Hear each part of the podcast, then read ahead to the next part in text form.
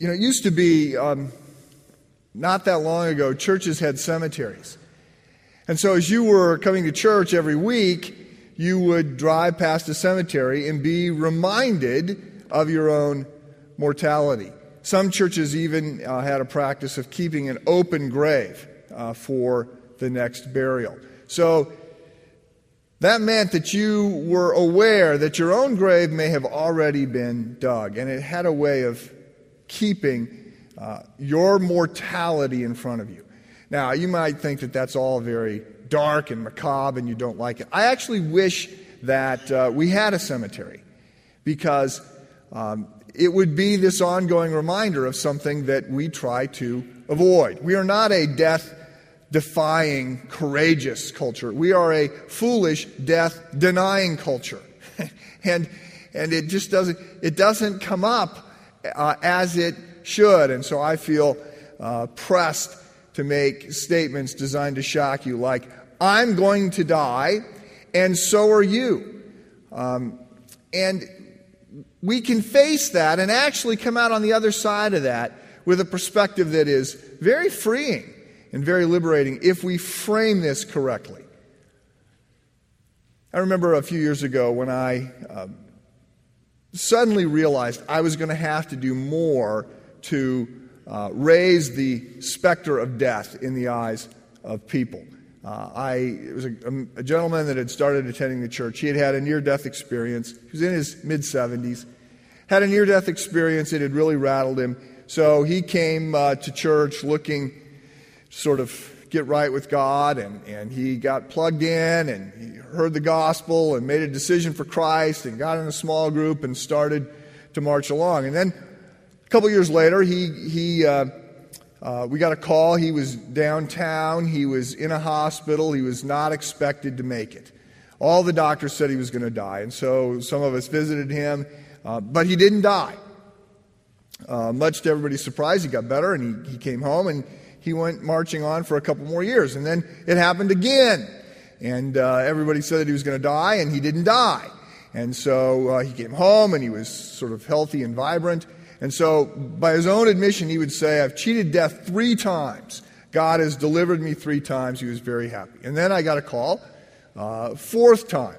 He'd had a heart attack. And so uh, I went to visit him. I had heard that the heart attack was quite severe. I was very surprised to see him dressed in street clothes, sitting uh, in his room. There were no, I expected him in bed and monitors and everything. It was, he was just sitting there.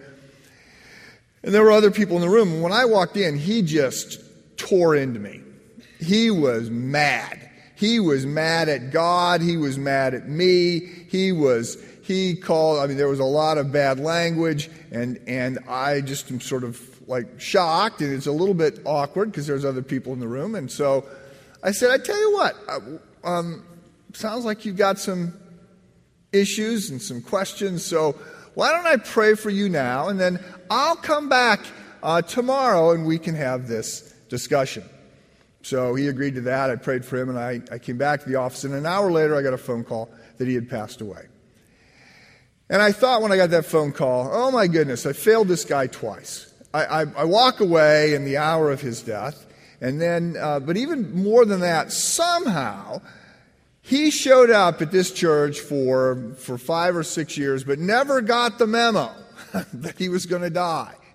now, that strikes me as a little odd, right? Because we all sort of are aware of this at one level, but he apparently uh, was not. And so I thought, I'm going to have to do more to talk about this topic. And as I said, uh, today's passage uh, provides a, a fairly ready opportunity to do that. We are moving through Luke uh, 11. This is again the big, uh, the 10 chapter transition where Jesus is marching from Galilee down to Jerusalem. And, uh, and he's having various uh, altercations. As he gets closer to Jerusalem, three things happen. Number one, the crowds get bigger. Remember, he had sent the 70 out. This was part of the Revolution series. He didn't just come to teach, he didn't just come even to die. He launched a revolution. He was recruiting people to be part of his work in this world, to bring uh, the, the, the love, the grace of God, the kingdom of God. And so he had launched these 70. They've obviously done their, their job. So people are talking about Jesus. The crowds get larger. Secondly, the, uh, the, the number of altercations that he has with the religious leaders increase and they become a little bit more hostile. Last time we saw that some of the members of the, that had been sent, no doubt by the Sanhedrin to sort of you know, bird dog Jesus and to try and trip him up, they had suggested that the reason he had been able to defeat evil, to cast these demons out, was because he was the prince of darkness himself. And Jesus had sort of made short work of them. Uh, but but uh, these altercations are going to increase. And then the third thing that will happen as we get closer to Jerusalem is that Jesus will be ever uh, clearer that you, you have to, to go in or step back. That when it comes to God, there's no Switzerland, right? There are no bleacher seats in this game. Everybody's on the field. You got to pick a side. And so he, he said last week, verse 23, he who's not with me is against me. Right? You don't get a, you don't get to sit on the 50 yard line and cheer for both teams. So, so we're picking up a continuation of this conversation that we saw last week. Verse 29. As the crowds increased, Jesus said, This is a wicked generation. It asks for a miraculous sign, but none will be given it except the sign of Jonah. Okay? So the people, he's saying, the people are showing up here because they want to see me do miracles. Right? They want, they want me to feed them. They want healing. They want something like that. They're looking for a show. I'm not going to give them a show, except they will get the sign of Jonah. Now, Jonah, you might remember, Old Testament prophet, living in Israel. He's called by God to go to Nineveh, the capital of the Assyrians. The Assyrians are uh, are the bad boys on the block at the moment. They're the enemy of Israel. The, the Jews hate the Assyrians. Now, there are a number of Assyrians that attend Christ Church. They're perfectly wonderful, lovely people. I hear from them every time I bring up the Assyrians.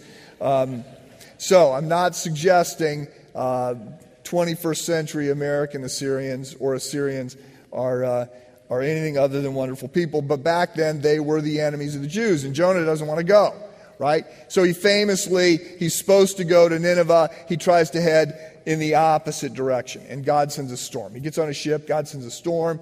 It's obvious that the ship is going to be lost. When Jonah steps forward and says to his shipmates, This is all about me. I'm actually trying to get away from God. And they go, What? Are you crazy? And he says, Throw me overboard and you'll be fine. And they don't want to do it for a while. And eventually they decide they have no choice. They throw Jonah overboard. And then we read that he's, he's uh, swallowed by this fish. And then three days later, he's spit out on the shore. And he decides, Okay, uh, enough running. I'm going to go. He goes to Nineveh. He preaches a message to the Ninevites. He calls on them to repent, and they do, which makes him very mad because he knew this would happen. And that's sort of how the book of Jonah ends. So, so we've got this message, this reference to Jonah being given here by Jesus. Now, we hear it through, you know, post resurrection ears and go, the sign of Jonah is pointing to Christ's victory over death. This is a foreshadowing of the work that Jesus would do. Three days in the belly of a fish is referencing three days being dead, right, in the ground, but then he rose again from the dead. So there is this clear uh, reference to Jesus being greater than death. Now, the Jews would not have heard it that way, right? Jesus hasn't risen from the dead yet. So what they're going to hear is they're going to hear this message where Jesus says, uh, the sign of Jonah, and they're going to think Jonah is the one who went to the Gentiles. And the message of Jonah is that God will do an end run around the Jews and, and that, that God can, can use and bless other people. They don't like that message. And then it, it, seems like there's more of the same message. For as Jonah was assigned to the Ninevites, so also will the Son of Man be to this generation. Then the queen of the south will rise at the judgment with men of this generation and condemn them. Queen of the South, Queen of Sheba, probably from Ethiopia. This is a reference to another Gentile, right? Who, who gets right with God, who hears this message and gets right uh, with God. And so Jesus references here that, that both the people of Nineveh and the people uh, and, and the Queen of Sheba will be able to condemn the Jews because because they heard a lesser message and they repented. And now Jesus, who is greater than Jonah, Jesus, who is greater than Solomon, is, is giving a message and the people aren't repenting. So they're going to hear this through different eyes. Um, and there's, a, there's clearly an opportunity here to talk about repentance, personal, national, all that kind of thing. I want to want to take advantage of this opportunity though, and talk about death. So, what I want to do is, I'm, I'm going to leave you with two challenges on this topic. But let me just step back a little bit first and, and give you a, a quick biblical overview of this topic. When, when medical doctors are talking about death or when biologists are talking about death, you, you get definitions like it's, uh, you know, it's permanent and irreversible cellular damage from a lack of oxygen or something like that. When the Bible talks about death, it goes in a very different direction. It talks about separation. So, physical death is the separation of our body and our soul. Spiritual death is the separation of our soul from God. Okay? And, and going beyond that, the Bible makes a number of points about death. First of all, in the Bible, death is portrayed as an, as an intrusion, as an invader, right? It, if, you, if we read in Genesis chapters 1 and 2, when things are going well, before sin, there's no death. Death is a result of sin. Now, our individual death is not the result of sin if we have placed our faith in Christ. Paul writes, Romans 8, there's therefore now no condemnation for those who are in Christ Jesus. We're not under the subject of, of sin. But the world is broken collectively by sin, and this is, this is part of, of God's plan. But death is a, it's an intrusion. It's an invader.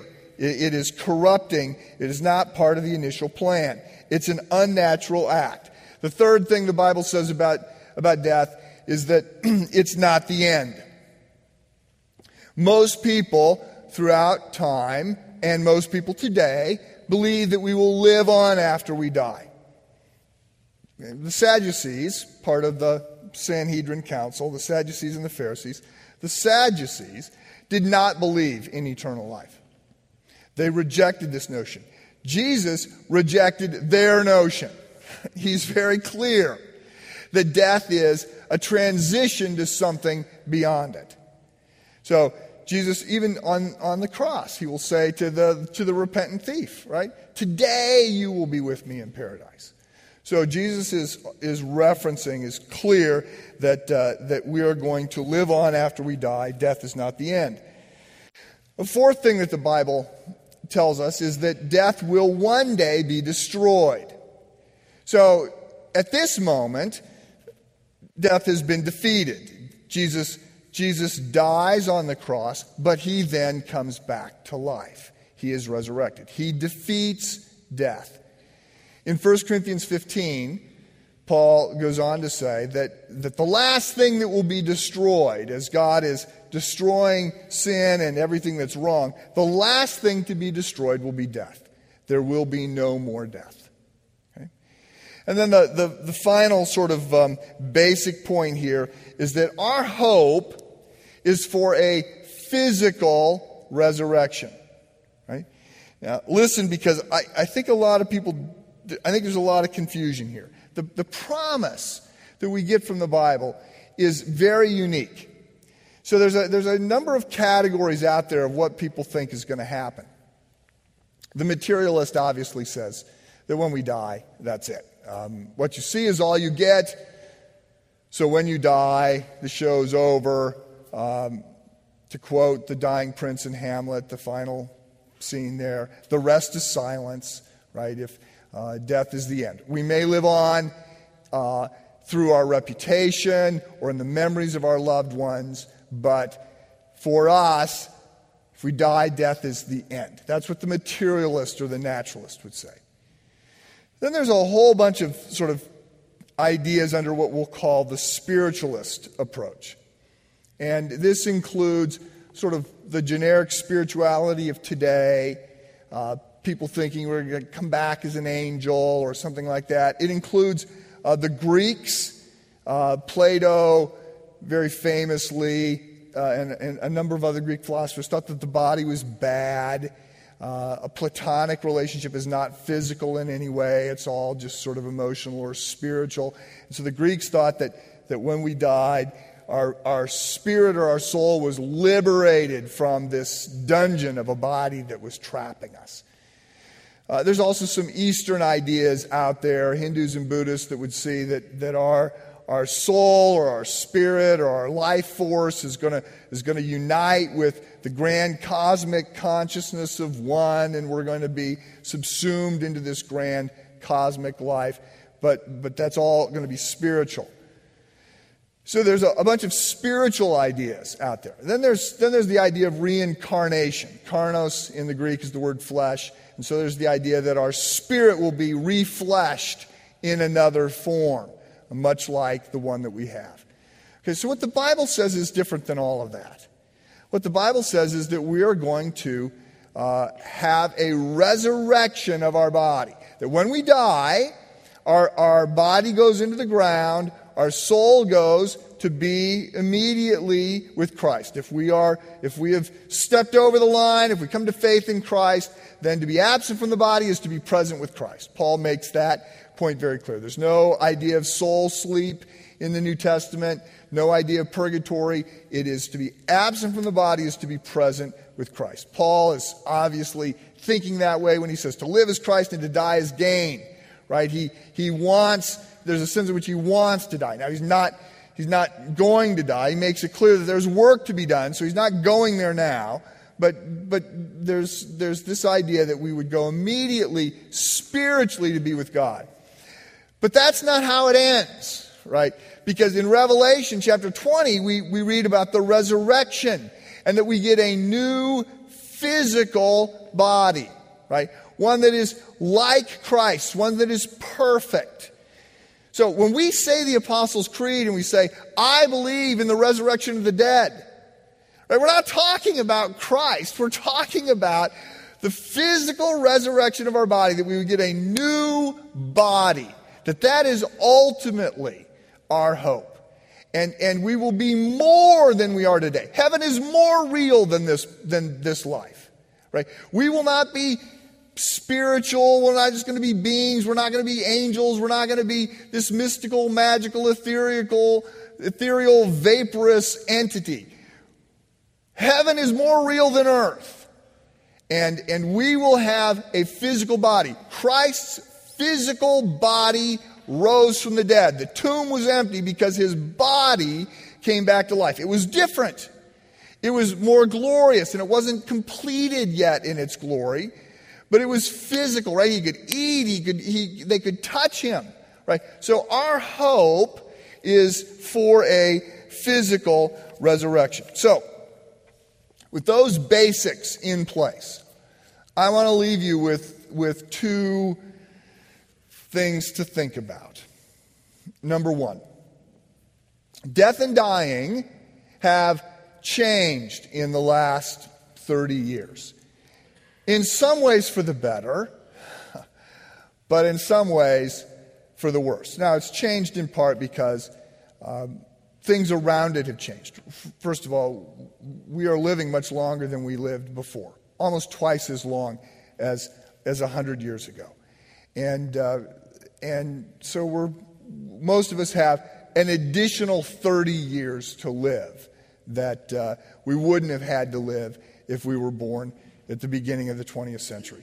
Secondly, because of the great work being done by, uh, by, by doctors and scientists, nurses, and others, we, we are not dying of the same things we used to die of. There's a whole lot of things that they, that they couldn't cure before that they now can. And so we tend to die of different things. The third thing that this means is that most of us at this point will have some idea of what's going to kill us because we will be sick for a couple years with what is ultimately going uh, to, to lead to our death. This provides an opportunity for us to actually get right, to end well, right? To, to make peace with God, to make peace with others, to reach a sense of spiritual well being.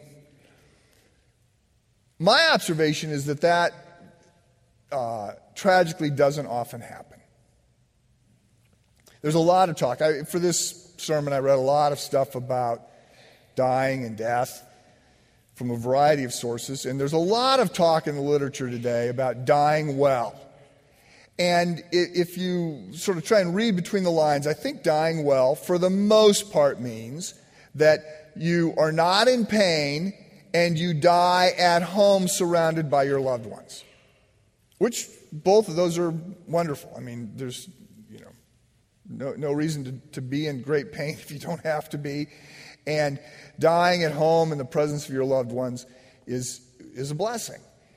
But I wouldn't describe that as the, the end all of dying well, right? I mean, I would say dying well has to mean that we are at peace. We are at peace with God and we are at peace with others. And we have used that time uh, to, to have those conversations with God and with others. Again, my observation 30 years ago when I started in ministry, if you were in the presence of somebody who was aware that they were in the last days or weeks of their life, you were in a room where important conversations were taking place. Right? There was, there was a lot of thought going on. Today, uh, that's often not the case. Today, often what I hear are lots of discussions about additional clinical trials and, and liver functions and people looking at dials that they don't necessarily understand. Or, remarkably, people watching TV. And the, the, the opportunity for there to be conversations of substance and depth and blessings and reflection and singing hymns and reading scripture is not often taking place. And so uh, I just want to I just want to suggest that uh, death has changed in the last 30 years. And in some ways it's better, but in some ways I think we're we're missing some opportunities. The second thing I would say is that as, as a Christ follower, our understanding of death needs to be framed by Scripture. It needs to be framed by the gospel. And that means, that means two things. First of all, it means that we understand that death is an intruder and that it's bad and that it's ugly. And, and I appreciate what Kim said. We're not going to put a happy face on cancer right? This is, this is when my dad was, was dying, right? He was being reduced and it was ugly and it was painful to watch.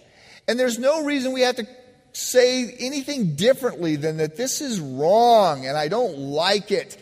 And, and, and it's a result of sin and it's, and it's ugly. So we're free to say that. But we also have the opportunity and the privilege to see that, that through God's love and grace, right, death can be a transition more fully into the presence of God. And that it's nothing that we need to fear. Now, I'm not suggesting that we have to look forward to the act of dying. Right? When my dad was told that he had uh, an advanced form of leukemia and that he was not going to live long. The doctor said, "Is there you, you want to ask questions about this?" And my dad said, "Well, look, I'm I'm not scared to to I'm not scared of death. I've made peace with death. You know, I'm I'm looking forward to heaven. I'm I'm good with I'm good with death. The act of dying, I'm not very excited about. So I'd like to know a little bit more about that." And the doctor said, Okay, well, I can just assure you that you, you, will not have a violent death. I can promise you a peaceful death, which is what he had. So I'm not talking about the act of dying. But But for those of us who are in Christ, right, when we're talking about heaven, we're talking about going to be in the presence of God. We're talking about uh, we're talking about you know going to a place where the world works and everything is right. And, and this is not something that we need to hold at arm's length. And the more we think about what has been promised to us, the more we understand that uh, this is not something I need to fear. Um, now, again, death is tragic for those, especially those who get left behind. it's, it's better for those who die. But for those who get left behind, the loss of a loved one is is a tragic thing. And that's the way the Bible frames it. Right? Jesus wept at Lazarus' funeral. And in Acts 8 2, we see that righteous men wept when Stephen, who Jesus had stood up to welcome into heaven as the church's first martyr, Stephen dies. It says, righteous men buried Stephen and wept. They're not crying for Stephen. It's better for Stephen, but they're crying for their own loss. I, I want to be clear about that. But our death is not something that we have to live in fear of. If we know Christ, if our hope is in Christ, if we have, if we have been born again, then we get to frame death a different way. Um,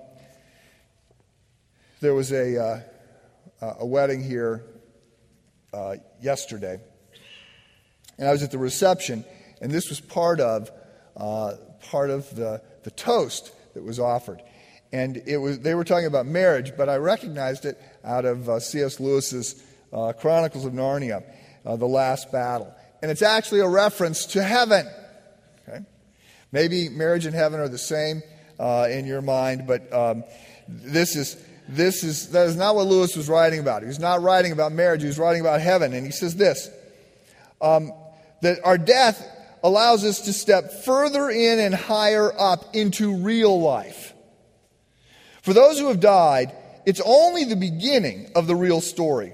All their life in this world and all their adventures were only the cover uh, and title page. Now, at last, there is the real beginning. Chapter one of the great story, which no, uh, no one on earth has ever read, which goes on forever, in which every chapter is better than the one before.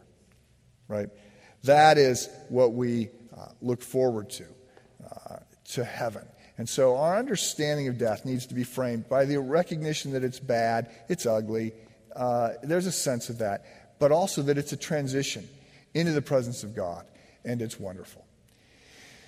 Well, there's other things that obviously could be, should be said about death. Um, you know, I, I, this is not really my job assignment, but I'm just going to go out on a limb and say, look, I'm, I'm, um, I'm often there after somebody has died, and I've been in some houses where uh, when I show up, uh, everything has been attended to. There was, there was a will, there was uh, some sort of trust, uh, things have been talked about, the service has been let, mapped out, the, the, the, the deceased has let their wishes be known, and there's a sense of calm and reflection. And I've been in houses where, oh my goodness, I'm like the referee in a fight between siblings or siblings and, and a step uh, mom or stepdad, and everybody's trying to take stuff, and it's just, you know, nobody can agree on which way is up and which way is down, and it's just pandemonium. So, um, not really my job, but this way works a whole lot better than this way.